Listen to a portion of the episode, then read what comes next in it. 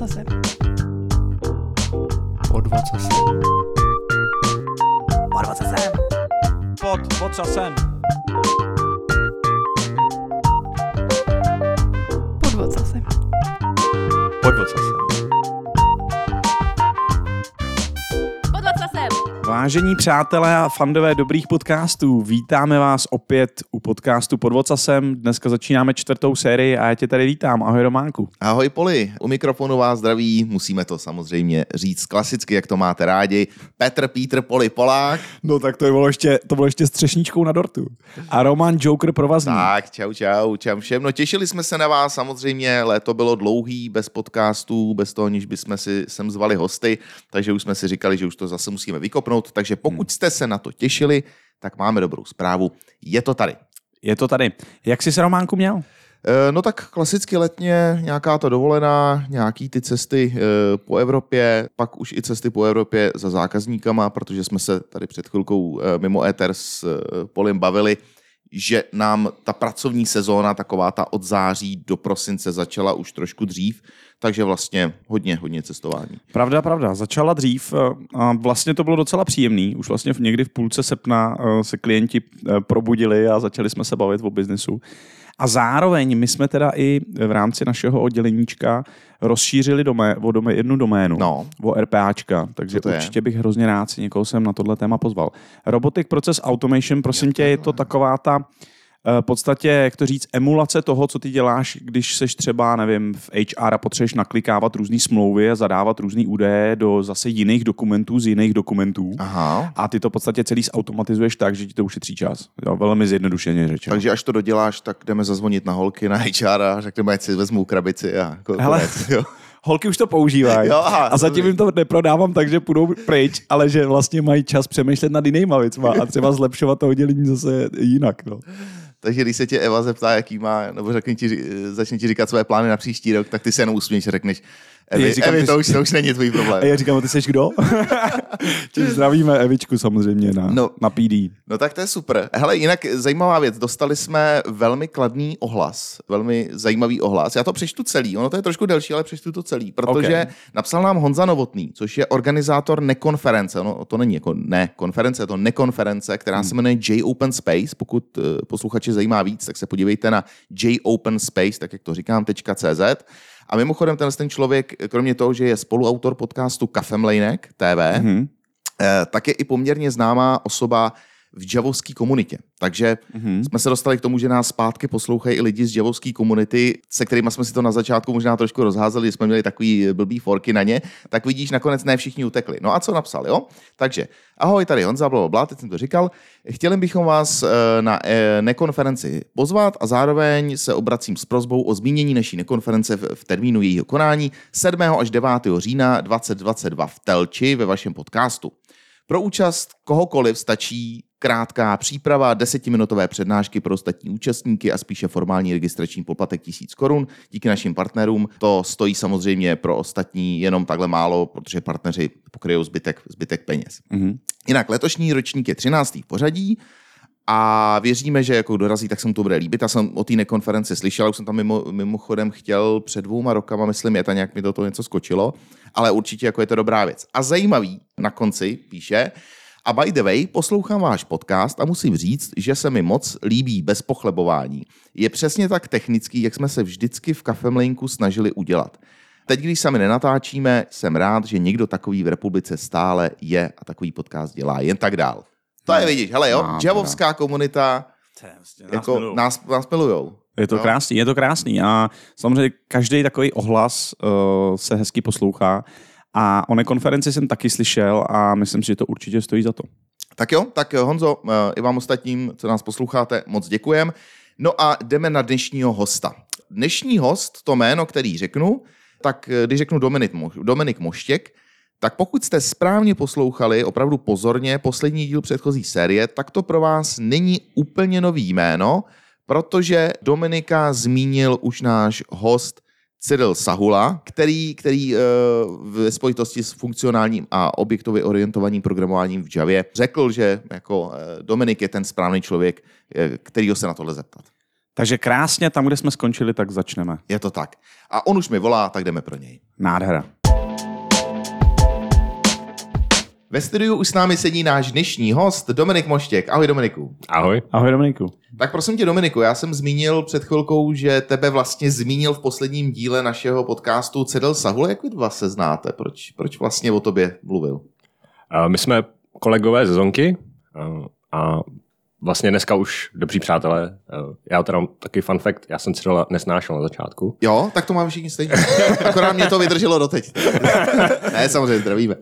Jo, zdravíme, zdravíme a to se to samozřejmě časem se to obrátilo. Teď jsme přátelé jo, celý rodiny, jezdíme na dovolený a vlastně proč mě zmiňoval je, a my si spolu hodně často povídáme o práci a bylo tomu tak i právě těsně předtím, než šel jsem do podcastu a bavili jsme se o kotlinu. Proto mě tady párkrát citoval. Jo, tak, tak, takhle. Jasně, jasně. No a e, takže ty si říkal, že vy jste vlastně bývalí kolegové, e, čili e, samozřejmě Cyril ten už dělá jinde, e, ten dělá v tom in systému, pamatuješ, jak se to jmenuje, tyhle to úplně vypadlo, jsem úplný retard a to jsme ho tady měli. No, no, No, No. no. Job number one. no, přesně tak, výborně, aspoň někdo si to pamatuje, díky. E, ale Dominiku, ty děláš jinde, ty děláš v Akatamě, je to tak. A takama. Atakama, Atakama, ne, ne, neskloňuje se to, jo, takhle. Mm, Nebo jo, říkáte jako v Atakama. v Atakamě. A nevím. Asi. Dobře. Nevím, nevím, který je ten uh, korektní způsob. Jo, dobrá. A co tam děláš teda? Uh, my, moje role je software engineer, uh, ale řekněme, že já vždycky popisuju tu svoji roli jako takový volný radikál.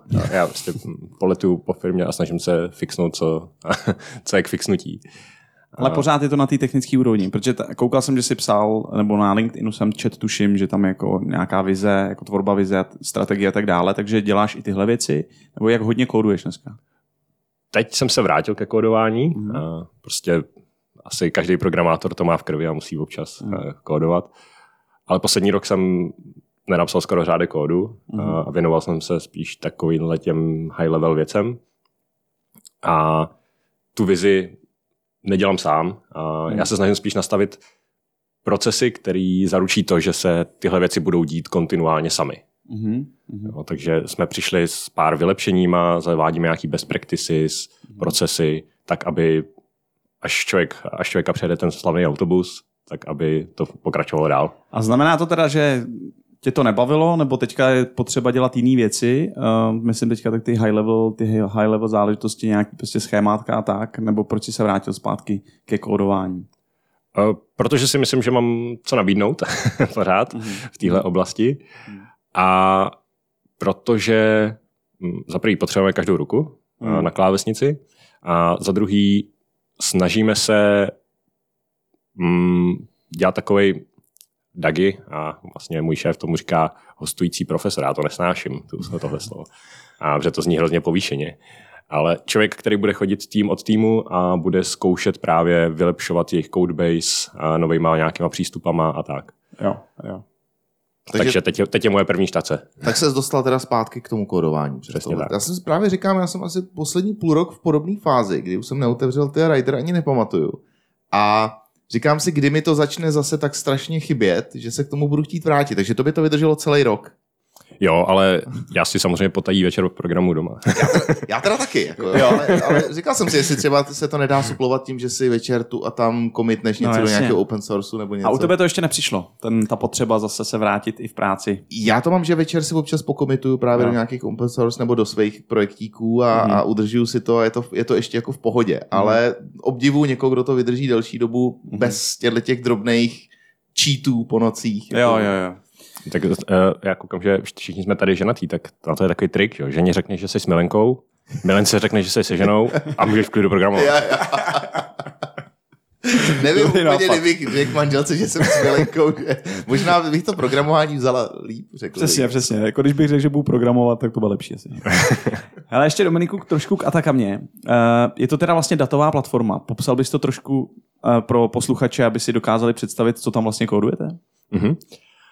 Uh, ono je to hrozně těžký popsat, protože my, eh, co se týče dat, děláme snad všechno Mhm. pod, uh, pod sluncem. Uh, od katalogizace dat přes uh, master data management, referenční data, datovou kvalitu, máme i nástroj pro vizualizaci dat, uh, li, datovou lineage, prostě cokoliv, co se týká data managementu, Tak máme. Vizualizaci děláte sami si, jako v rámci té platformy je My jsme, vizualizátor. my, a my jsme uh, koupili uh, startup, který se jmenuje Data Stories Mhm. a vlastně ten integrujeme do naší platformy. OK, OK, cool. K, mimochodem k vyzkoušení online. Super, super, super. Takže a v podstatě používáte to i interně? Tyhle ty tooly, jako v podstatě tu datovou platformu, eh, celý to aplikujete i pro svoji firmu? Snažíme se. Máme v tom mezery, ale snažíme se. Jasně.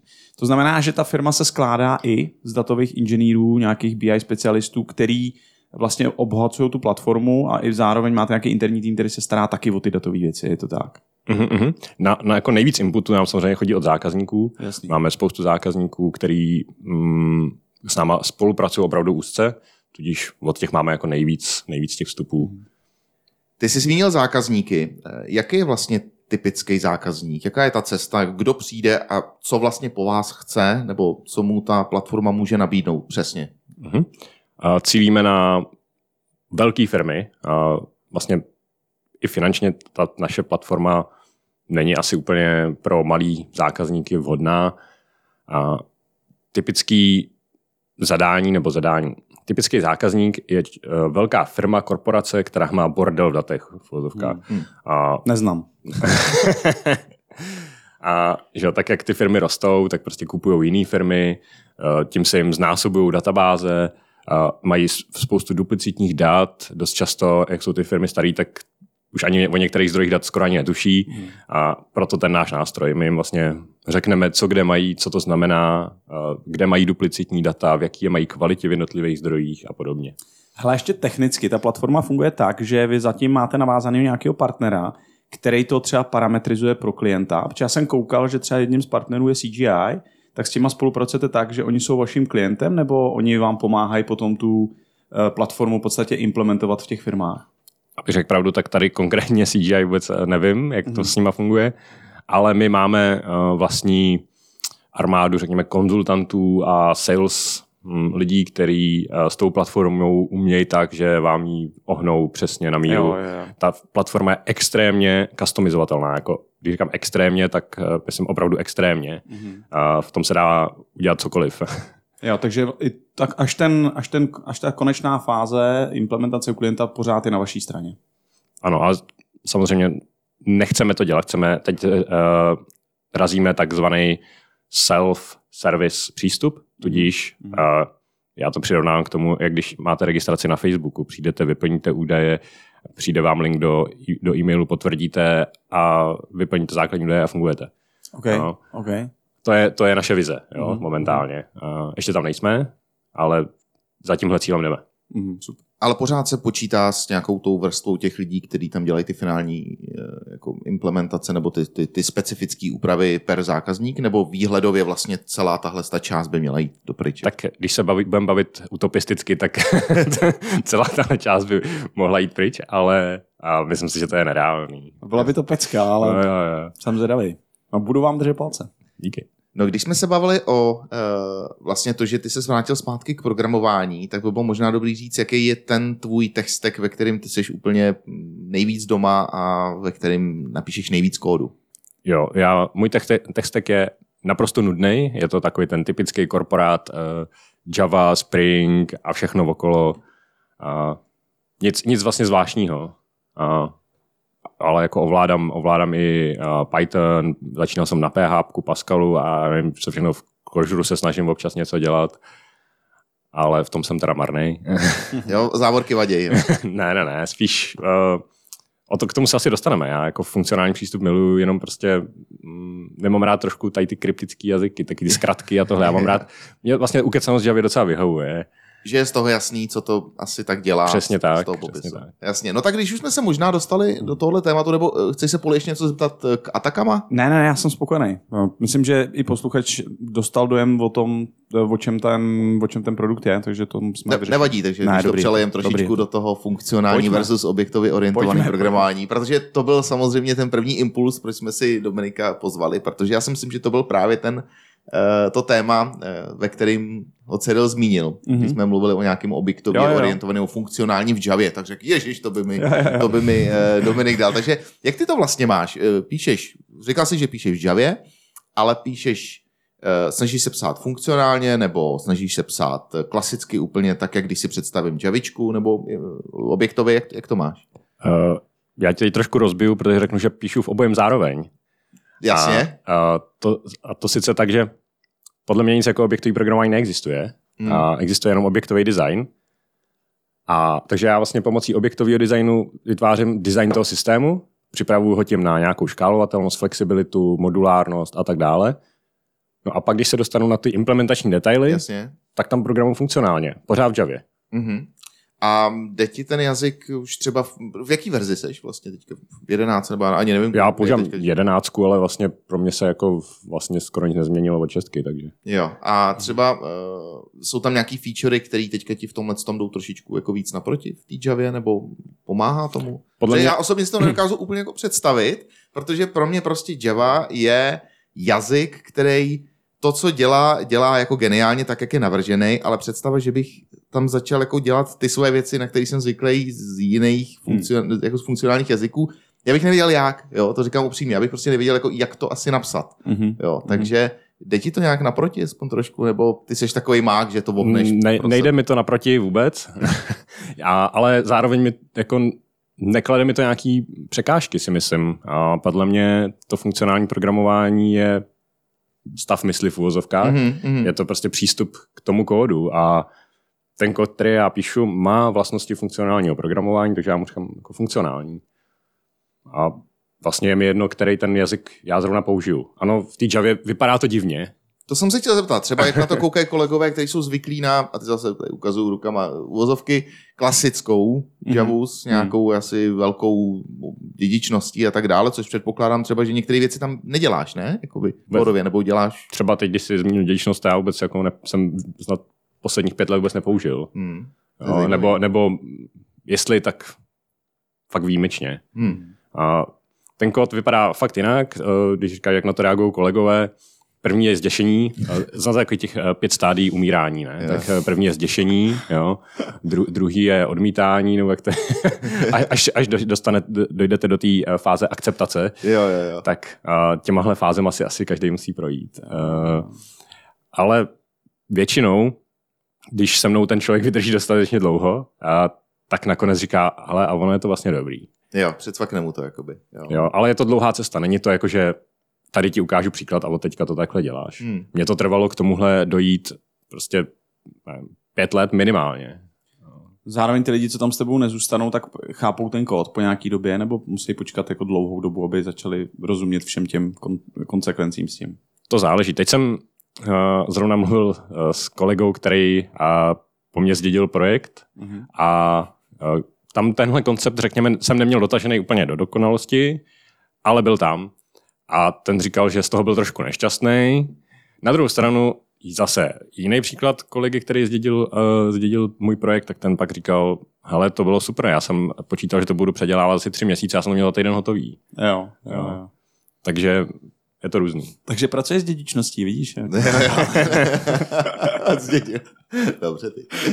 Eh, My jsme nedávno s kolegama vlastně se bavili o tom, což trošičku naráží na to, že si říkal, že už si nepoužil dědičnost delší dobu, že třeba v C Sharpu by měly být všechny klásy defaultně seal, to znamená, že se ne- nedají dědit a teprve ve chvíli, kdy jako chceš podědit, tak eh, bys nějakým způsobem explicitně buď třeba tohle smazal, nebo bys prostě naopak řekl, že je, nevím, inheritable, něco takového. Mhm. Předpokládám, že to vlastně vzhledem k tomu, co si řekl, je asi možná cesta, kterou by obecně ty jazyky to měly dělat, je to tak? Jo, jo. Mě, tady to, a tady to se mi třeba líbí i na Clojure, že jo, tam přesně, když děláš jako mutace, tak to přesně musí říct, teď dělám jako mutace, že jo. Hmm. A já třeba i takhle programu v té Javě, já prostě vždycky dělám klásu final, prostě vždycky, Jo. já na tím ani nepřemýšlím, všechno dělám final a teprve, když si říkám OK, tak tady by to stálo za to změnit, tak jdu a změním. Hmm. Ale to se málo kdy stává. A máš taky takový, to, takový ten zvyk, a z mého pohledu to spíš zlozvyk, že přemýšlím nad implementací eh, v C Sharpu, ale první, co k tomu udělám, je interface. To je jako, takhle to vždycky probíhá. O kterém vím, že ho stejně podí jenom jedna jediná klasa, ale už mi tam vzniká víc kódu, vzniká mi tam bordel, vzniká mi tam jedna klasa právě s jednou implementací, jenom proto, abych někdy v úvozovkách eh, nebo jeden, jeden interface, jenom proto, abych prostě jednou v budoucnu náhodou, Hmm. kdybych chtěl, Jo, abych jo. ho mohl použít dvakrát. Což je podle mě prostě antipattern. Dělá se to taky v Javě, tohle to typicky, Tak že... že... typicky ano. Ja, ale, ale ne ty. já, já, se to snažím nedělat. Jako, Já mě by zajímal ten jeho kód, já bych ho fakt strašně chtěl vidět, jak ta Java vypadá. Nemáte já nějaký ti open to pak ukážu. Tak Jo, na, tak na tě, open source nemáme, ale, ale můžu ti ukázat nějaký příklady. to bych fakt rád, opravdu to mě zajímalo. Hmm. Jo, jo. A mimochodem použiju tady tenhle prostor na takový malý promo a v Jasně. říjnu, v říjnu a budu mít přednášku přesně na tohle téma na Pražském Geekonu. Mhm. Teď doufám, že nepopletu ty datumy 23. až 24. doufám. Radši si, radši si to zkontrolujte na webu, mm. tak doražte na, na Geekon a tam budou i ukázky kódu, aby to neviděli jenom tady kluci. Hezky. A tamto téma bude uh, lepší OOP, lepší FP v Javě. Téma, téma přednášky je od objektu k funkcím. Od objektu funkcí. To je super, to zní skvěle. Tak to si musíme najít. Hele, jak dlouho Dominiku kóduješ? No, jestli se ptáš, jak dlouho mi za to lidi platí, tak to je, to je tak minimálně 10 let, spíš už 12. Takže přemýšlím nad tím, jestli kdyby si dneska začínal, jo, když uh, si představíš, vím, že to je těžké si to představit, jestli by si šel vlastně stejnou cestou, že by si jako hned přeskočil těch, já nevím kolik let a šel hned uh, jako do toho přístupu, který dneska razíš, anebo jestli by si třeba začal úplně s jiným jazykem. Tak to těžko říct a záleželo by na tom mentorovi, a který by mě k tomu přivedl. Hmm. A na výběr jazyka se mě ptá popravdě docela dost lidí. Mhm. A docela dost lidí okolo mě se snaží jako začínat s programováním a takhle. A já jako nevím, co jim vlastně přesně mám poradit. Já dost často radím Python, protože prostě tak ta learning curve u Pythonu je extrémní Hmm. A neučit se žádný paterny, nic, prostě kódujte, jak vám to přijde pod ruku. Hmm. A, ale samozřejmě, kdybych byl uvědomělej a věděl, co mě čeká, tak bych určitě začal jako funkcionálně. Hmm. Jo. Uh, jazyk určitě nějaký list-like, že jo, tady uh, uh, Clojure, že jo, je volba číslo jedna. Ale pořád si myslím, že ten objektový design je jako nutný. Jo? I když programu funkcionálně, tak i ve, fun- i ve funkcionálním jazyku můžu dosáhnout objektového designu. Mhm. Jo? A, to je podle, a podle mě to je jako nutný pro to, aby ten software, ten, který píšu, byl škálovatelný, a teď nemyslím škálovatelný, že v AWS udělám víc nodů, jo? ale škálovatelný ve smyslu, že jsem schopný přidávat víc uh, implementací, jsme se bavili Hmm. o interfejsu, jednoduše. Jo? Samozřejmě já jsem toho schopný vždycky, ale Hmm. jde o to, za jakou cenu. Jo, jo, jo. A e, je tam něco z toho typického OOP, co si myslíš, že vlastně je jako nenahraditelný? Třeba tak z toho, co si právě říkal, tak mě úplně proběhlo hlavou, že my, když píšeme v F-Sharpu, tak třeba ukončíme, jako používáme třeba zapouzdření, právě proto, aby byl prostě jasný, kde to, jaký to má dependence, kde to začíná, kde to končí a vevnitř je to, může to být ryze funkcionálně, ale třeba navenek, to vypadá v podstatě jako modul nebo jako servis a v podstatě jako klasa s nějakýma závislostma. A vlastně tam se to de facto začíná míchat, tyhle, tyhle ty přístupy. E, máš tam něco podobného, nějakou, nebo na co se narážel vlastně u toho objektového designu? Mě napadlo tohle, ale jestli třeba je tam něco jiného. Vlastně zapouzdření je jedna z těch asi šesti klasických věcí, eh, kterou, když si vygooglíš objektový programování, tak na to vypadne. Zapouzdření, abstrakce, No já z toho dělal státnice, kla, si to kla, nepamatuju. kla, klásy, inheritance, polymorfismus. Jo, jo, jo, ano, ano, myslím si, že jich je šest, když to zadáš do Google, tak to Jo, je jo, ty, jo. těchto typických šest. A z těchto šesti je vlastně jediný to zapouzdření, který sedí do toho konceptu objektového designu, nic víc. Hmm. Jo. A akorát teda, když se bavíme o zapouzdření, o tom klasickém mainstreamovém přístupu, tak se většinou uvažuje o zapouzdření třídy, že jo. A, ale třída nemusí nutně být jedna ku jedný s objektem. Obje, objekt je uh, jednotka, která škáluje. Jo? Ono to většinou dopadne tak, že je to jedna klása, ale nemusí to tak být. Hmm. Jo? Může to být uh, cokoliv. Vlastně já vždycky dám příklad úplně nejlepší příklad objektového programování nebo respektive objektového designu, který každý den používáme všichni, je internet. To je ultimátní objektový design. Ten do, splňuje všechny, uh, téměř všechny pravidla objektového návrhu. A zapouzdření je jedna z nich. A, že jo, a server, já zvenku nevidím internos serveru, já nevím, na jakém čipu běží, nevím ani v jakém programovacím jazyce je napsaný ten server, nic. A je totálně zapouzdřený, má nějaký interface, HTTP nebo jakýkoliv jiný. Mhm. A s tím já s ním komunikuju. Jo. Ale, ale neznamená to, že tam je jedna klása zapouzdřená. Jasně. Jo. Vevnitř, vevnitř může být jakýkoliv spaghetti kód ale navenek je to zapouzdřený. Jo, jo, a takže uh, ti možná narážíš na takový ten přístup těch uh, vlastně hardcore OOP lidí, kteří tvrdí, že by to všechno mělo být a la Erlang, že si jenom lítají prostě message mezi sebou a uh, vnitřní stav vlastně navzájem neřešíš, nemáš k němu Hmm. ani přístup, jenom řekneš udělej tohle a ten to udělá, nebo Přesně tak, Jo. přesně tak. Já Erlang neznám, ale už několik lidí mi říkalo, že se na ně mám podívat, že to je ultimátní implementace toho objektového, objektového přístupu. Ono mm, se stačí podívat, uh, já strašně rád čtu články, knížky od Alana že, což je vlastně autor objektového programování, který strašně hejtí uh, to, jak, kam jsme se s objektovým programováním dostali. nebo on hejtí i to slovo objekt. On se Jo, za něj jo. dokonce omluvil, že, Přesně, že ho přesně, on- přinesl do OOP to slovo objekt. Jo, jo, jo, on vlastně říká, ty jsi zmínil message, on říká, uh, jo, že si přeje, aby se mohl vrátit v čase a nazvat to messaging ori- Aha. oriented. Jo? A protože to je ten key koncept, ten hlavní koncept je ta message. Jo? Hmm. A strašně důležitý k pochopení objektového programování je se podívat uh, vlastně z čeho vzniklo. A když se podíváte na Wikipedii o Alanu Kayovi, tak on původně není computer scientist, on je biolog.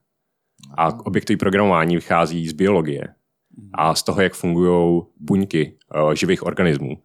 A ty komunikují na základě messagí ve skutečnosti a, a na základě uh, enkapsulace. Oni jsou, že buňka má jako mem, membránu, to je, to je to pouzdro, skrz který jako nikdo nesmí. A s jinýma buňkama komunikuje tak, že vypouští hormony. To je ta message. Jo? A ostatní buňky uh, ji přijímají a přijímají ve stylu uh, jako late binding. Jo? Uh, prostě oni si tu, ten hormon si někde polituje v tom v té krvi a jednou se stane, že prostě doputuje k té target buňce, buňce a ta si to přečte a nějak něco na tom udělá. Hmm. A ta původní buňka o tom neví vůbec nic. Že fire and forget. Nice. Vidíš, jak máme asynchronní buňky pěkně. krásno, to je messaging. To je, to je parádička. Podvod zase. My jsme se bavili o tom, že vlastně tak, jak se to teďka dělá, nebo jak je v úzovkách zvyklost dělat eh, a psát kód objektově, že to vlastně asi není tak, jak by to původně mělo být. Ale já mám pocit, že když si vzpomenu, co nás učili na vejšce, že to už je trošku tak prore, prorezlý, p- jakoby prorostlý, že ve spoustě knížkách je to vlastně špatně z tohle pohledu. Dá se s tím něco dělat? Nebo jako co, co s tím teďka můžeme dělat? Samozřejmě můžeme naklonovat spoustu Dominiků a rozházet je po různých firmách a jako traveling profesor to zlepšovat, ale vidíš nějakou, řekněme, jako globálnější cestu, jak tohle fixnout? Ty byl pesimista, nevidím. Jo, děkuji moc.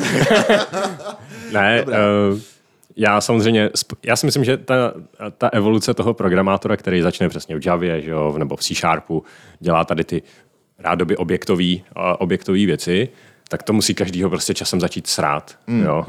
A dopadne uh, buď, buď jako vy a přejde do Clojure, jo, a prostě, nebo, nebo do nějakých jiných funkcionálních jazyků a začne prostě říkat, jo, to OOP, to je, to je hrozná blbost, prostě funkcionálně. A nebo skončí uh, jako já a prostě začne se teda tlačit teda ten, ten správný přístup Jo. jo. Jo, a toho objektového programování. No, ale to jsou, my jsme pořád uh, takový ty jenom kamínky, uh, malinký kamínky na, na Sahaře, jo. Prostě, Jo, mm, Na ten mainstream bohužel si myslím neo, neovlivníme. Takže myslíš, že mainstream se k tomu vlastně musí v úzovkách probastlit, jako pro, prošpagetovat k tomu, aby Ty, vlastně... jsou, ty jsou odsouzený k, nekonečným, k nekonečnému refaktoringu a nekonečnému vylepšování svých dědičností. No, já jsem vlastně narazil eh, na zajímavý video od tvůrce C Sharpu Mace Torgersena, který jmenuje se to Functional Journey of C Sharp, kde on vlastně vysvětluje, jak do C Sharpu přidávali funkcionální postupem prvky od první verze až, prostě do jedenáctky. A říkal, že eh, když došli k sedmičce a měli víc jako konceptuální nějakou debatu v rámci týmu, tak došli k tomu, že OOP vlastně je na tom jako špatně, vzhledem k tomu, jaký se objevily nový scénáře, typicky cloudový programování, uh, function as a service a tyhle ty věci, že vlastně to, co si mysleli, že bude navždy platný, tak oni to teďka musí jako dělat Jo. kroky zpátky, což samozřejmě, když musí zachovat nějakou zpětnou kompatibilitu a Microsoft je s tím obsessed, prostě, že všechno podporují zpětně, Bůh ví do kdy, tak vlastně říká, tak teď už můžeme jenom přidávat nový featurey do toho jazyka, který ho úplně jako zasviněj, nebo samozřejmě říct jako, hele, tyjo, tady jsme skončili, tady to je vlastně špatně. Takže není, možná třeba se dostávám k té předchozí otázce, není třeba cesta to, že lidi nové možnosti programování, ať je to to, že už jsi abstrahovaný i o to, kde to běží, píšeš jenom jednotlivý kusy kódu, jednotlivý funkce, nebude to třeba cesta, jak je trošičku do toho jako namočit jinak, že pro cloud jsou nucený jako přemýšlet trošku jinak? Já jsem kdysi slyšel takovou jaký přirovnání, že správný javista napíše Java v jakémkoliv jazyce. jo. Ale tohle není jenom Java. A myslím si, že to tady dopadne úplně stejně. Jo. Správný, já nevím, jak to říct, eh, korporátní Bastlíř. bastlíř a prostě to nabaslí na tom cloudu. Jo. Prostě je to tak? Takže, jak říkal Aleš Roubíček, začínat Greenfield projekty, tak aby už rovnou byly legacy. Já, já. Prosím tě, jak jsi na tom s reaktivním programováním? Pro mě to je taková jedna z těch věcí, které byly někdy jako mezi, eh, když si vezmu historicky, že vždycky říkám, že jako RX pro mě byla trošku jako gateway drug do funkcionálního přístupu. Eh, Používá se to v Javě, používáš to ty, nebo je to věc, která jde jako bokem? Já o tom hodně slyším, ale nevidím to používat. Ne. Já dělám pohovory docela u nás a skoro každý druhý na pohovoru říká, jo, mě zajímá to RX, že jo, nebo Jasně. občas jsem to jako použil, ale nikdy jsem to neviděl jako použitý na reálném projektu jako backendu. A hmm. já jsem to hodně použil, když jsem programoval Androidí apku. To bylo kompletně celý reaktivně, bylo to super. Tam mi to sedělo úplně jak prdel na hrnec. Na tom backendu mm, vidím proto jako spoustu use caseů, ale ne, nemyslím si, že je to nějaký jako prorostlý tam. Jo, že to bude nějaký nový, nový mainstream. No, to, to úplně ne. Jasně. A ještě si pamatuju jednu věc, uh, protože já jsem samozřejmě trošku od Javy dál, ale pamatuju si, že v kolem, myslím, že to byla osmička, že měly přijít streamy, jestli to říkám správně, což byly ala LinkU, C Sharpu, v podstatě věc, jak začít psát funkcionální expressiony, uh, jak to vlastně jako chainovat za sebou. Je to stejný? Je to podobný? V, jo, jo, v osmičce to přišlo, hodně se to používá. Jo, jo. Hodně se to používá a je trošku smutný, že i ty jsi to řekl to slovo, že to je funkcionální ten přístup. Já na tom nevidím nic funkcionálního teda. Je to prostě jenom jiný zápis mm, těch for loopů, který jsme měli předtím. Je to hezčí, jo, líp se na to kouká, Je to deklarativ, ale deklarativnější. přesně řekněme. tak, je to deklarativně to super, dobře se to čte, ale nevidím to jako žádnou zásadní změnu jako v přístupu k věcem. Hmm. Takže používá se to víc, už je to taková jako typická Jo, jo, jo, já si myslím, že dneska, když naopak na- napíšete jako v Javě for loop, tak jste úplně za, za toho jako weirdou. OK. Eh, My jsme vlastně se od začátku chtěli bavit nejenom o OOP, FP a dalších prostě paradigmatech. Mě ještě napadlo, eh, dělá se vůbec ještě aspektový, aspektově orientovaný programování? Viděl jsi Tak, to někdy? Já jsem to eh, neviděl asi 8 let nikde použít. Jo, dělá. Uh, jako já osobně jsem ho, ho napíšu vždycky jenom, když to někoho školím. Jo. Ale ono že vlastně funguje na pozadí spousty věcí, aniž bychom o tom věděli. Takže ve, ve, jako ve Springu je toho spousta. Jo, tak třeba nějaké logování a tyhle ty věci, ne? Nebo... Tak, tak, různý transakční a nebo já teď si nejsem jestli Hystrix to používal, který už je teda mrtvý, ale ten to možná používal pro ty své komandy. Teď si nejsem úplně 100% jistý, možná kecam. Ale jako spousta těch věcí to obsahuje, aniž bychom o tom věděli, ale reálně, že by jako programátoři to používali na implementaci věcí, to vidím málo, málo, málo. Hmm. Ale eh, do Kotlinu se nedokonvergoval, proč?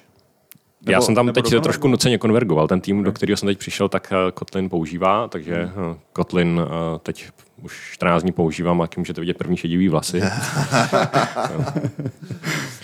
Takže No ty zase nespokojenost, na jo? tý, ty na té JVNce máš docela velký výběr, že jo? Právě jako No. Java, Clojure, Kotlin, hmm. můžeš si jako vybrat, hmm. co, co... Ne, mě Kotlin, jako, já, je, to, je to pěkný jazyk, ale zna, zároveň mně přijde, že a, jak se tomu říká- říká česky, resu, resu erektuje, eh, přivádí znovu mezi, Hezky česky, mezi, mezi živé, eh, jako některý hodně špatný paterny. Jo? Mhm. A já tam pořád narážím na něco, že věc, kterou, která je jako známá na celém světě pod jedním jménem, tak v Kotlinu je prostě jinak. A Jenom jako proč? Jenom aby byla jinak. podle mě se chtěli strašně odlišit ve všem. A jako, to je můj, můj dojem z toho, ale samozřejmě ta, ta motivace mohla být úplně jiná. A další věc, že berou prostě věci, které fungovaly, předělají je na věci, které nefungují. Taková maličkost, jo, která mě ale prostě naštve. Zrovna jsem psal předevčím, kdy Javadoc, nebo respektive v Kotlinu Kdoc. Jo. A zjistil jsem, že se nemůžu odkázat na overloadnutou metodu. Hmm. Ten Kdoc neumí. Prostě já jsem si říkal, proč nevzít teda Javadoc? Co, co, co bylo špatně na Javadocu? Prostě, Jo, jo. Zas tak zásadně špatného. A že jsme ho museli předělat na něco, co nefunguje. Jo, a to, mohl- to, je podle mě takový příběh Kotlinu. Jo, to, No, já jsem, chtěl, já jsem chtěl říct, jestli tohle není příběh obecně software, softwarového vývoje u mnoha produktů. Jako vezmeme něco, co tak trošku nefunguje a uděláme něco nového, co nefunguje vůbec. Jo, jo, jo. No občas to vidíme, to teda rozhodně, jo. Takže Kotlin nebude tvoje srdcovka. Určitě ne. Eh, My jsme vlastně kromě těchto těch věcí chtěli trošičku nakopnout ty coding practices, protože když jsme si spolu psali, tak eh, říkám, o čem se budeme bavit, a ty jsi říkal jasně, FPO, OP, ale taky mimo jiné coding practices a jak na ně všichni kašlou. Bylo to prostě s vykřičníkem, jako, jako lehce eh, přinasraný důraz na tom. Na kterou teda praktiku se podle tebe úplně nejvíc kašle, nebo co tě, když se tohle téma otevře, co ti rozproudí krev? Asi na každou. Jo, na každou. Ne, nevím, jak odpovědět jako ně- nějakým výčtem, Tak to možná, no klidně, pojďme. ale já dost často uh, trávím v nějakých pull request reviews uh, čas se jako dohadováním se s lidma nad věcma, které já považuji, že už jsou jako 30 let uzavřený. Jo. Uh, že už jsem si myslel, že lidstvo už jako to vyřešilo a jdeme dál. Jo. A, ale ještě ne, ještě, ještě tam nejsme. Jo, uh, jsou to věci typu, teď mě napadá třeba různá imutabilita. Já prostě imutabilitu, jak jsme se bavili o tom, že klásu píšu jako, uh, že je final prostě a jenom když opravdu je designovaná k podědění, tak to tak udělám. S imutabilitou je to úplně stejně. Prostě všechno je immutable a teprve, když jako vím, že tam je performance problém, Aha. tak to udělám mutable a udělám to fakt vizuálně, aby to bylo vidět, že tady je průster, tady je to prostě to. mutabilita. Jo. Další věci jsou různý členění toho kódu, to už je, to už je klasika. Jo. A oddělování právě, že, tak když se bavíme o objektovém designu a, fun- a funkcionálním přístupu, že, tak objektový design použiju k designu věcí, funkce použiju k implementaci a musím to oddělit. Jakmile to smíchám, tak si zase zadělám na průser, tak to je no, jako další věc, která je typická. A já nevím, no, tady můžeme pokračovat, můžeme si vzít nějaký clean code od, od Uncle Boba a jít jedno po jednom. A, Jak teda tam řešíš tu imutabilitu jako prakticky? To znamená, máš tam jako, eh, když třeba chceš vytvořit novej, ten, novou tu value, protože jsou jazyky, které ti jdou syntakticky velmi že jo, naproti, řekneš, je to stejný, jako je ten předchozí rekord, akorát mu měním jednu property a mám to. Což ale v Javě, pokud vím, není takovýhle syntactic sugar, nebo je? musíš si to udělat sám. No. Musíš to dělat sám. Je to Ale- prostě taková programátorská hygiena. Já Jo. pořád jako apeluju, vždycky, když všude s kýmkoliv mluvím, já apeluju na prostě takovou takový ten craftsmanship, to řem, řemeslo programátorský. Prostě my jsme jako fakt řemeslníci, jo, fakt odborníci na, na, na to své řemeslo a pro mě je to taková nějaká řemeslná čest, prostě to dělat tak, jak se má, jo, a, a neodbít to. To je super, to je super. Já bych, já bych chtěl vidět, jak se Dominik hádá o imutabilitě v Javě. To mně přijde úplně skvělý. Na jednu stranu, jo? Že je to, zní to tak jako vetřelčí přístup, kdybych, když to řekneš mainstreamově, že se budeš s někým hádat, když on ti řekne, jasně, no jasně v Javě, tak máš tam setter, si to změníš, ne, easy peasy. A přitom ne. Jako. Mm, mm. No a ty si řekl, ty jsi myslel, že to je 30 let vyřešený. No já si myslím, že to právě 30 let bohužel jako mainstreamově vyřešený není. Třeba jako, že No, ne mainstreamově, ale tak... Uh, Ale v akatamě to bude Ak- brzo. aka- řekněme akademicky. Jo. Jo. Já třeba uh, že čtu knížky, já nejradši čtu knížky ze, o computer science ze 70. let, 80.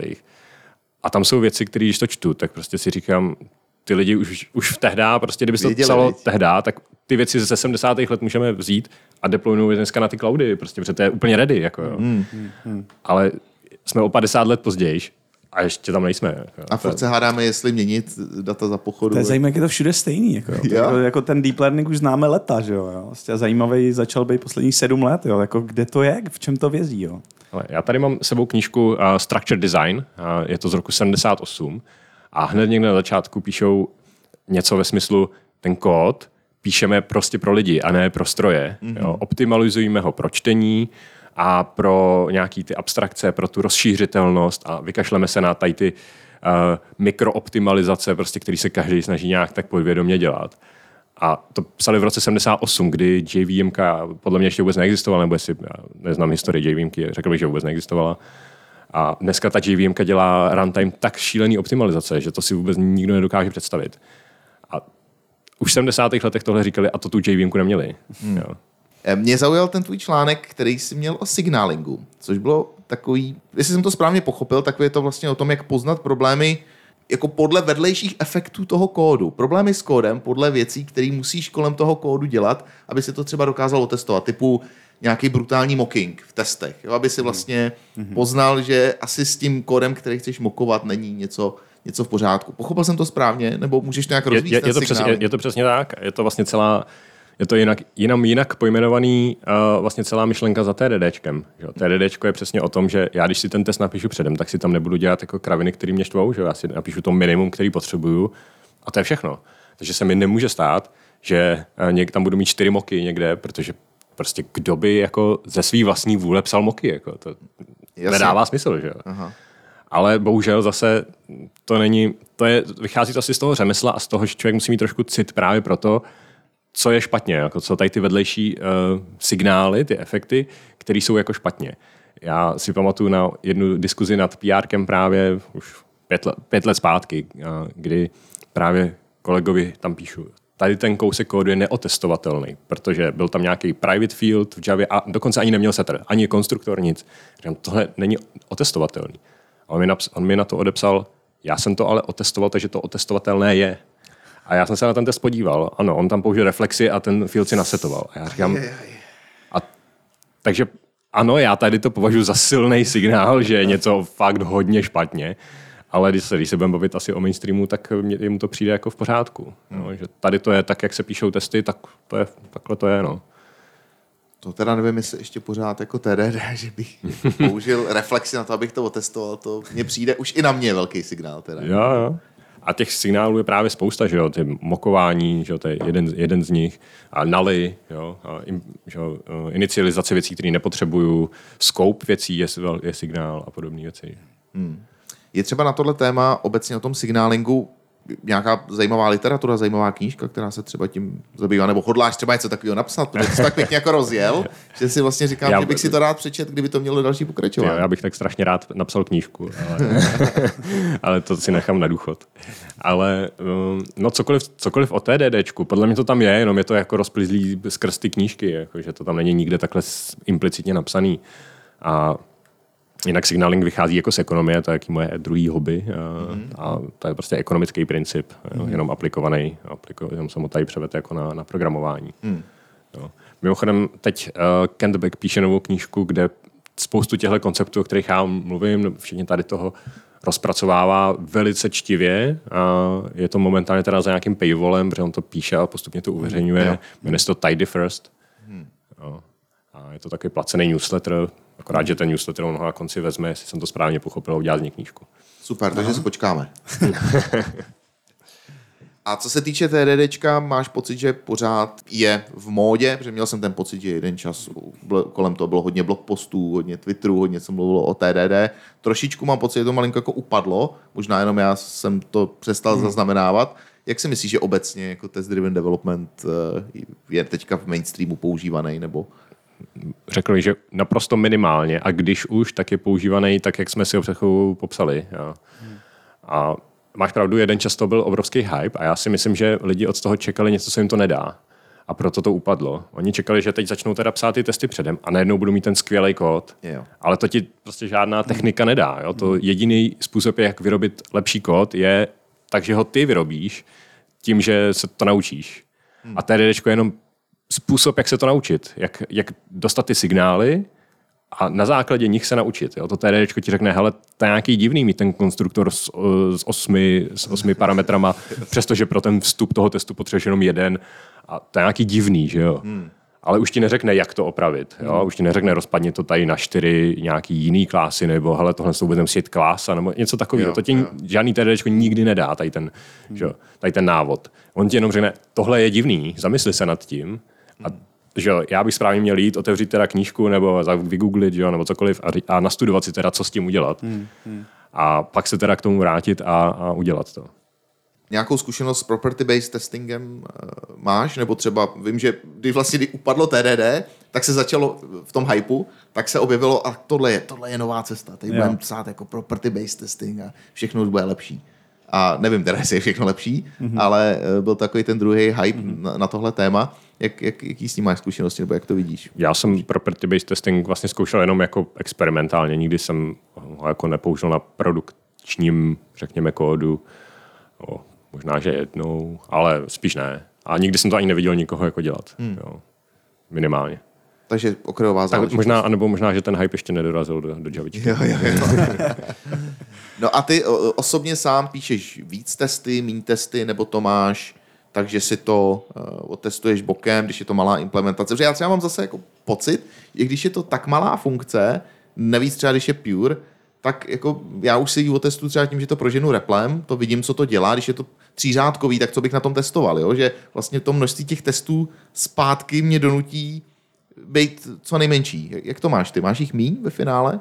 Jo, a už jich, už jich nepíšu jako tolik, co dřív. Pro mě to TDčko je učící se technika. Jo. Takže ji používám. Na to naučení jsem ji použil a teď ji používám, když se dostanu jako do nějaký slepý cesty, když třeba nevím, jak dál, hmm. nebo nevím, jak tady to kousek kódu nadizajnovat, tak prostě zase dělám TDDčko, jako hmm. k němu spadnu zpátky.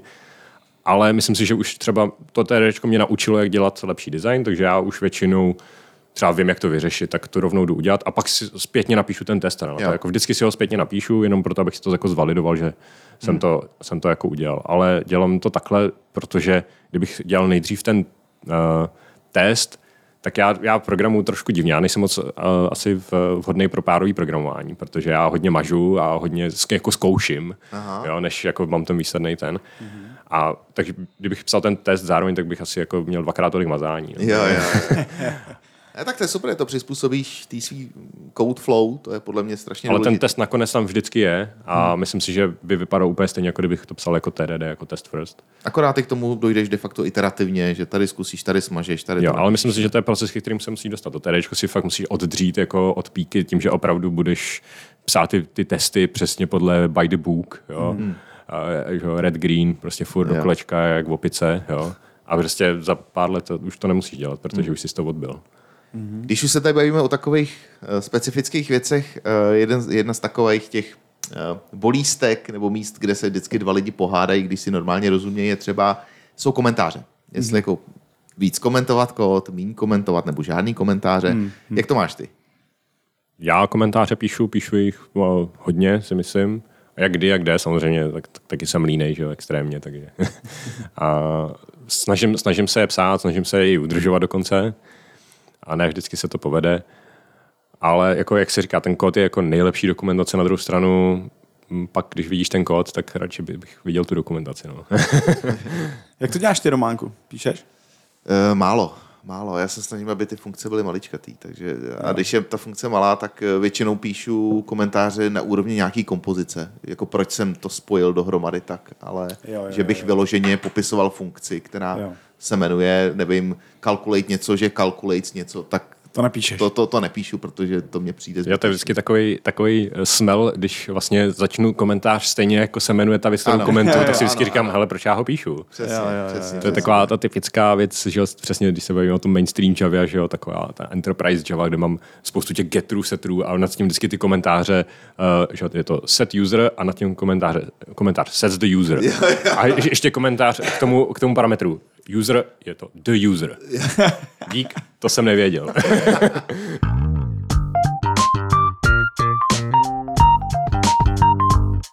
Celou dobu se točíme kolem jednoduchého kódu, kolem malých funkcí, malých testů, malých metod. Eh, Ovšem já mám pocit, že typický příznak celé naší IT industry je velká komplikace, jako velká přidávání zbytečné komplexity. Hmm. Já mám trošku teorii, proč to tak je, ale zajímalo by mě nejdřív, jestli Dominik má nějakou teorii, proč to tak je, proč máme tu tendenci vlastně, když dostanu zadání, spočítej mi X, mm-hmm. tak já kolem toho vymyslím brutální abstrakci, brutální monster parádu, místo abych napsal jednoduchou funkci, jednoduchou metodu, která mi spočítá X. Proč, proč to komplikujeme? tak to je job safe, ne? Jo? Dobře, ano, vemu, vemu, že jako v korporátu je, když jsem jediný, kdo to umí opravit, tak jsem se právě zapelešil na, na 20 let. Jo. Ale když se vrátím k tomu tvýmu craftsmanshipu a k tomu, že teda bychom měli být řemeslníci a dělat to správně, tak proč, když jdu pověsit obrázek, tak nezatluču jednu skobu, ale nejdřív prostě udělám jako e-wall a teď to tam všechno začnu to. Tak já tě možná trošku zklamu, já jsem vlastně trošku zastánce tady toho, Jo. ale ne asi v tom zase mainstreamovém módu. Jo. No já si myslím, že ty vůbec nejsi mainstreamový, co, co, co, co, se bavíme. Jo. A já si myslím, že ten dopředný design je právě jako potřeba. To je ten objektový design, o kterém celou dobu jako mluvím. Ale záleží, že musím se vždycky zamyslet nad tím, jestli to, co dělám, jestli to při, ta, ta skoba, jako, hele, budu, na, bude na té skobě teď vyset tenhle obraz. Já se vždycky snažím přemýšlet jako v horizontu několika let, ne jako v horizontu týdne, měsíce, že jo. Bude na té skobě vyset pořád tenhle obraz, nebo přijde někdo a bude na to chtít pověsit eh, 100 kilový závaží.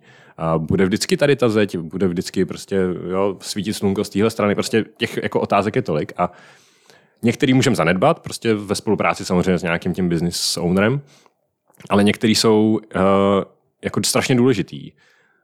Příklad takový reálný ze, třeba ze Zonky. Měli jsme uživatele a ten měl vždycky jenom jednu peněženku. Jo. A na, najednou se časem zjistil, že on potřebuje jako víc peněženek ve Mhm. skutečnosti. A najednou je to ale rozlezlý po celý codebase, No, ale brutálně. Jo. A přitom já si říkám, tady to je přesně úplně jak prdelná hrnec pro ten objektový design. Tady, kdyby si někdo dal trošku té práce a vytvořil tady tu, uh, tady tu, jako tu komplikaci navíc vlastně, tak by to nebyla komplikace, ale vlastně docela investice. Jo. A my bychom vlastně celou dobu pracovali s tím, že těch peněženek je tam víc a to, že je jenom momentálně jenom jedna, tak je implementační detail. A do budoucna by nám to ušetřilo neskutečně, ale neskutečně starostí, peněz, času, všeho. Jo? Takže ano, dopředný design já si myslím, že je extrémně potřeba, ale je vždycky taky extrémně potřeba přemýšlet, kde ho dělat a kde ho nedělat. Jasně. A zrovna, když jsem se bavil o tom Tidy First, a Ken Beck tam píše, že se to vyplatí ho dělat všude. Z jednoho prostého důvodu. A on se odkazuje na nějaký uh, law of, ex, law of uh, teď nevím, exponential distribution nebo něco takového. V podstatě uh, 20% uh, hurikánů v USA má na, na starosti téměř drtivou většinu škod, který způsobí všechny hurikány. Jo? Tudíž, a my nevíme, kterých těch 20% to bude. A v softwaru je to stejně. jo. 20% budoucích change requestů nám způsobí 90% kostů toho Jasně. maintenance. A my nevíme, kterých 20% se změní. A proto, jako když investuju malička to do abstrakce, jako, nebo abstrakce, to je možná špatný slovo, a do nějaký připravenosti, hmm. řekněme designový všeho, no tak se mi to vrátí tím, že až těch 20% přijde, tak mi to zaplatí kompletně. Takže v podstatě razíš to, že to budeš radši komplikovat, eh, v uvozovkách komplikovat všude, protože se ti to vyplatí eh, do budoucna. Jo, a záleží, co píšu. Jo. Eh, Nedávno jsem uh, nemohl vyluštit Wordle, asi hrajete taky.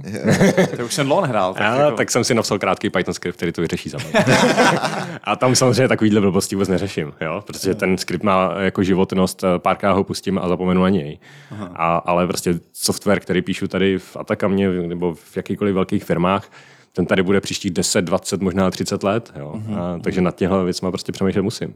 Já furt přemýšlím na tou peněženkou zonky. Eh, Mně přijde, jestli to je ještě kódový problém, protože samozřejmě jedna věc je, že možná kdyby někdo za mnou přišel, tak já si to stejně udělám jako list na pozadí. Mm-hmm. A jenom to budu vystrkávat jako jednu, mm. ale bude to, protože budu mít pocit, že jednou určitě někdo přijde, že jich mm-hmm. bude víc, mm. ale měl by tohle vlastně řešit programátor. Mně trošku přijde, že tam chyběla v tomhle případě, nebo že tam chybí ta otázka, jste si ale opravdu jistí, že to dává smysl, aby měl právě jenom jednu, že tam jako, že, hmm. že je pozdě, když zjistím až v kódu, že tohle je špatně, že, že možná v nějakých těch nekódových fázích by tak. Tak- se někdo měl zeptat, jestli skutečně to dává smysl, jo, jako mít jenom jednu jedinou peněženku. Ale v podstatě Dominik tím odpověděl, že to radši zkomplikuje všude. Protože já jsem taky přemýšlel, že spousta věcí přece nedokážeš umyslet v tu danou chvíli, protože ten svět se tak mění, že prostě to přijdeš s časem. Ale když si to připravíš jako v nějaký robustnosti dopředu, tak to vlastně to je to řešení, ne? Já nevím, já nevím. Já jsem zastánce toho, že udělat to malý, ale hmm. tak, aby se to dalo hrozně rychle změnit. Jo. Jo. Ale samozřejmě záleží, když je to opravdu definice nějaký domény, která se ti, jak říkal Dominik, rozleze pak všude, hmm. tak pak je lepší trošičku přemýšlet dopředu věci, které vypadají jedna ku n, hmm. je mít třeba n ku m, protože já vím, že cítím to ze zkušenosti, že vždycky to tak dopadlo, že někdo přišel a říkal, hmm. ale tak ty, pojďme teďka zavedeme víc peníženek. Nebo, že, Jo, a a to, je, to, je, to je přesně, jo, ty jsi říkal, že jestli tam vůbec padla ta otázka, že se někdo zeptal. Já si myslím, že se nikdo nezeptal, ale i kdyby se zeptal, tak uh, já dám ruku do ohně za to, že ten business owner by tehdy odpověděl, no jasně, to je přece, proč bychom měli víc peněženek, tak jsi úplně blázen, ne? Jo, jo. jo. Stejně tak jako registrace, stejně tak to bylo s registrací na jeden e-mail. Jo. My jsme Jo. pak měli vlastně dva typy uživatelů a proč si budu zakládat druhý e-mail, pro vlastně dokonce tři typy uživatelů, proč by si budu zakládat nový jako e-mail, když chci jako novýho nový typ uživatele. Jo? Ale bylo to pod separátníma registracemi, jako mělo to jako nějaký svůj důvod. A uh, kdybych se jako v early days of Zonky jako někoho zeptal, hele, uh, má být jako ten e-mail jako unikátní v té tabulce? A Jako e-mail, tak, tak to je jasný, že to je unikátní. Jako, jako, blbej nebo co. Jo. Ale to jsou přesně tady ty věci, které jako to se sbírá jako zkušenost má. Jo. A jako dohaduju se nad tím jako skoro deno denně. Hmm. Prostě vždycky, hele, tady to, já ti říkám, je to smrdí, to se změní, tam, Je. tam je nějaký průser. A nezmění, prosím tě, ty jo.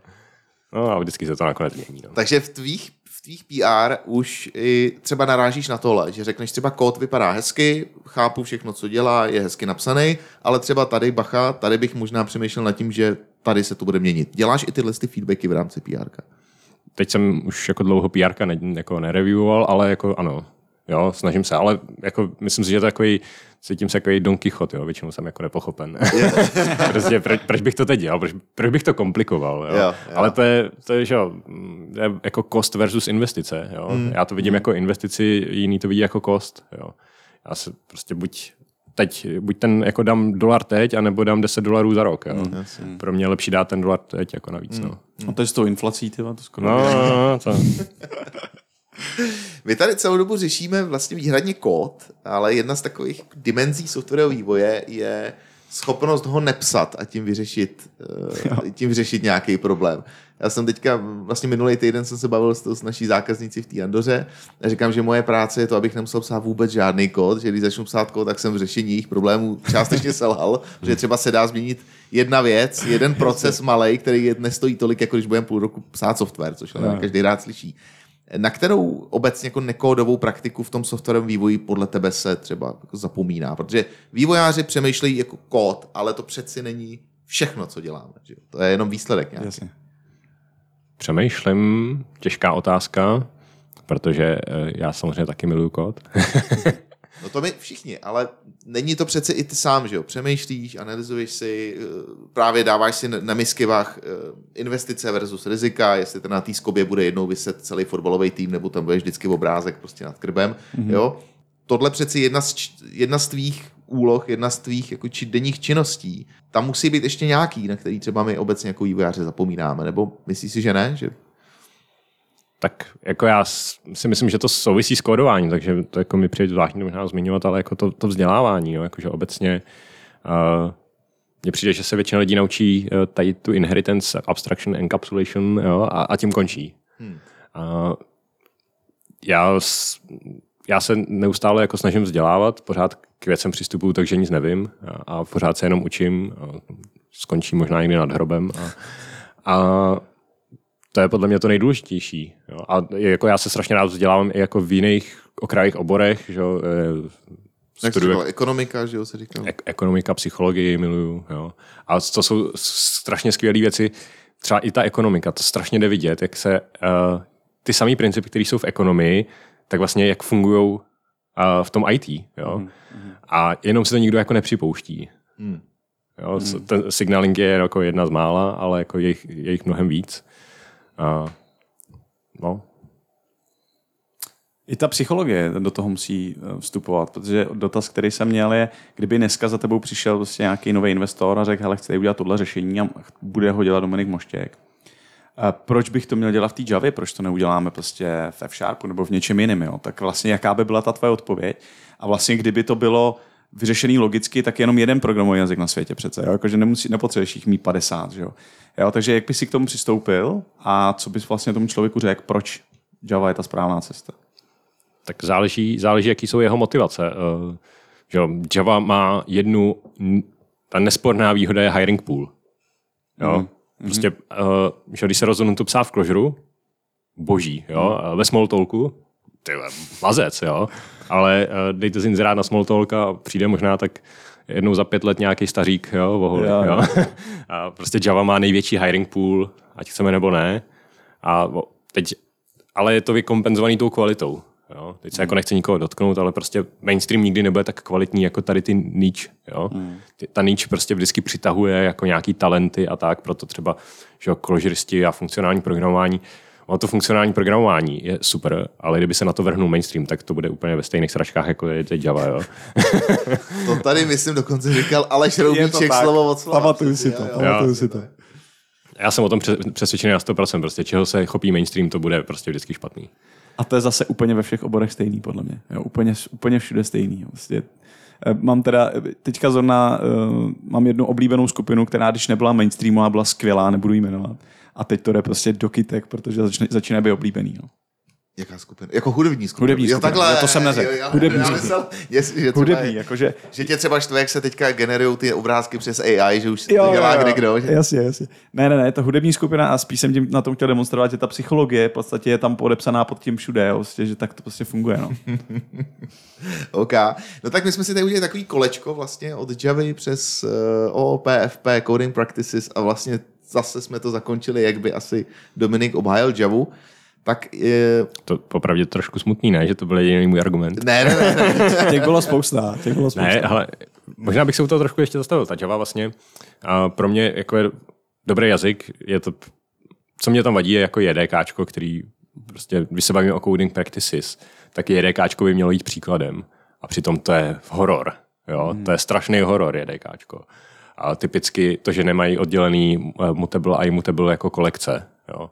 A práce s eh, jako skalárama typu prostě číslo. Jo? Já nejsem schopný já třeba to, co já používám ve svém kódování, je, že abych, abych zachoval referential transparency mm-hmm. z funkcionálního programu, programu jako k values. Že jo. Jasně. Takže já pro, pracuji s číslem. To, že to ve skutečnosti je hodnota z databáze, nebo že si to ve skutečnosti načtu někde z restu, tak to je mi jedno. Jo.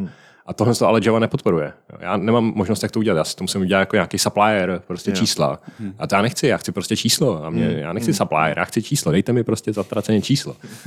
a to je DKčko neumí. A trošku mě štve, že prostě Java řeší nějaký data rekordy a tady nebo record klasy, já nevím, jak tomu vlastně teď říkají, a nefixne tady ty úplně základní problémy. Jo? Tam je zase problém zpětný compatibility, jak jsi zmínil u Microsoftu, u Java je ta obsese úplně stejná. Jo? Je odůvodněná, samozřejmě já to chápu, ale Jinak jako Java je podle mě skvělý jazyk, mě tam chybí jako vlastně, co se týče jako syntaxe, snad jedna jediná věc a to je prostě všechno, jo. Jinak je to, je, ten jazyk je skvělý. No tak vidíš, to, to, je paráda. To je paráda. Takže přátelé, slyšeli jste to? Běžte do Javy. No, jo, je to tak? No, jako i ten Closure byl původně napsaný v Javě, ne? Tak jako Jasně. bez diskuze. No a uh, Dominiku, to je tvůj aktuální stav. Uh, jak to vidíš do budoucna? To je vždycky taková naše jako roz, hmm. otázka na rozloučení, který to vždycky zabalíme, protože my jsme si tě projeli od až do Z, teďka už víme, co od tebe čekat, já chci ještě teda vidět ten kód, to mě fakt zajímá. A uh, než, než mi ho budeš ukázat, tak mi řekni, jaký jsou tvý plány na nejbližší čas. Uh, poměrně konzervativní. A to, o čem jsme se bavili, tak eh, já to pořád chci tlačit. Já eh, jsem v té roli Dona Kichota bojícího s větrnýma mlínama, a tak mi to docela i vyhovuje. A doufám, že se to jednou změní. No. A takže doražte na Geekon. Jednou třeba napíšu i tu knížku, o které jsme se bavili. A máš stránky, kde bych třeba mohl sledovat, kde, kde přednášíš, že bych si šel podívat na něco? Uh, ale já, moje, moje stránky to je prostě něco jako... Kovářová kobila zase jo, jo, jo, ne? já tak třikrát do roka jako měním vlastně, kde ten blog píšu, mezi tím půlku těch článků smažu a já jsem v tohle strašný. Já tak možná, že to je jaký předsevzetí, no. a plán do budoucna. Konečně se ustálit na jedné platformě, nedávno jsem zrovna migroval z GitHub Pages na, na Medium. Jo. A chvilku předtím jsem na GitHub Pages eh, migroval z Jekylla na nějaký statický HTML, Hmm. no prostě. Jo, a v každém tom procesu vždycky si podívám zpátky na ty články a říkám si, hele, to já už bych to, já to přepíšu, aby to jako bylo aktuálnější a angličtina, aby tam byla lepší, no tak to jako uložím do draftu a už to nikdy neuveřejním. A, takže mě, mě článků na blogu jenom ubývá. Jo. Mě, nikdy, nikdy nepřibývá. Jo, a tak eh, to jsou moje plány do budoucna. Teď se zaměřu eh, na tu, na tu přednášku. eh, Opravdu přemýšlím i na to, tou jako knížku. Já bych to rád uveřejnil podobně, že nějaký články na blogu a pak to třeba uveřejnil takhle. Takže pro mě plány do budoucna jsou pořád stejný a naučit lidi programovat a ne programovací jazyky. To je skvělý. Je to hezký, hezký závěr. Je vy- vy- vy vidět z toho, co jsi všechno, všechno povídal, že to chceš dělat pořádně a chceš, aby to ostatní dělali pořádně. Craftsmanship, rozumíš? Ten kraft, přesně, přesně, přesně. Tak ti budeme držet v tom palce, ať se, Díky. ať se daří to prosazovat dál. Moc díky. Měj se krásně, čau. Čau. Taky, čau. Dominik Moštěk, člověk, který si razí svoji cestu, uh, ale zároveň to chce dělat hrozně dobře, to se mi na tom líbí. Já zase jako vždycky, no, já říkám, jak se neopakovat, ty, já jsem úplně nadšený. Hmm. Potkali jsme nového člověka, vlastně jsme o něm vůbec nic nevěděli, než nám o něm Cyril řekl. Pravda. Eh, Pak jsem si teda zpětně uvědomil, že měl přednášku na eh, pražským funkcionálním meetupu právě o funkcionálním programování v Javě. Teď mi ukazoval ten kód. Jo, Je to fakt zajímavý. Fakt to nevypadá vlastně ani jako Java. OK. Uh, opravdu si myslím, že spoustu posluchačů, kteří nás poslouchají, by se na to měli mrknout a měli by na ten jeho GeekCon, nebo jak říká se to jmenuje, Craft? Myslím, že Geekon. No. Geekon. Hmm. Eh, Na tu přednášku by měli dorazit, protože to, co bude ukazovat, je opravdu, opravdu zajímavý, především pokud děláte právě Javu, tak neváhal bych ani vteřinu. Hmm. Byla to fakt super. Je vidět, že ten programátorský svět nebo rybníček tady v Praze je plný zajímavých lidí. Prostě fakt, fakt jsem překvapený a zároveň nadšený. Tak máme aspoň kde lovit pro Je to příští díly.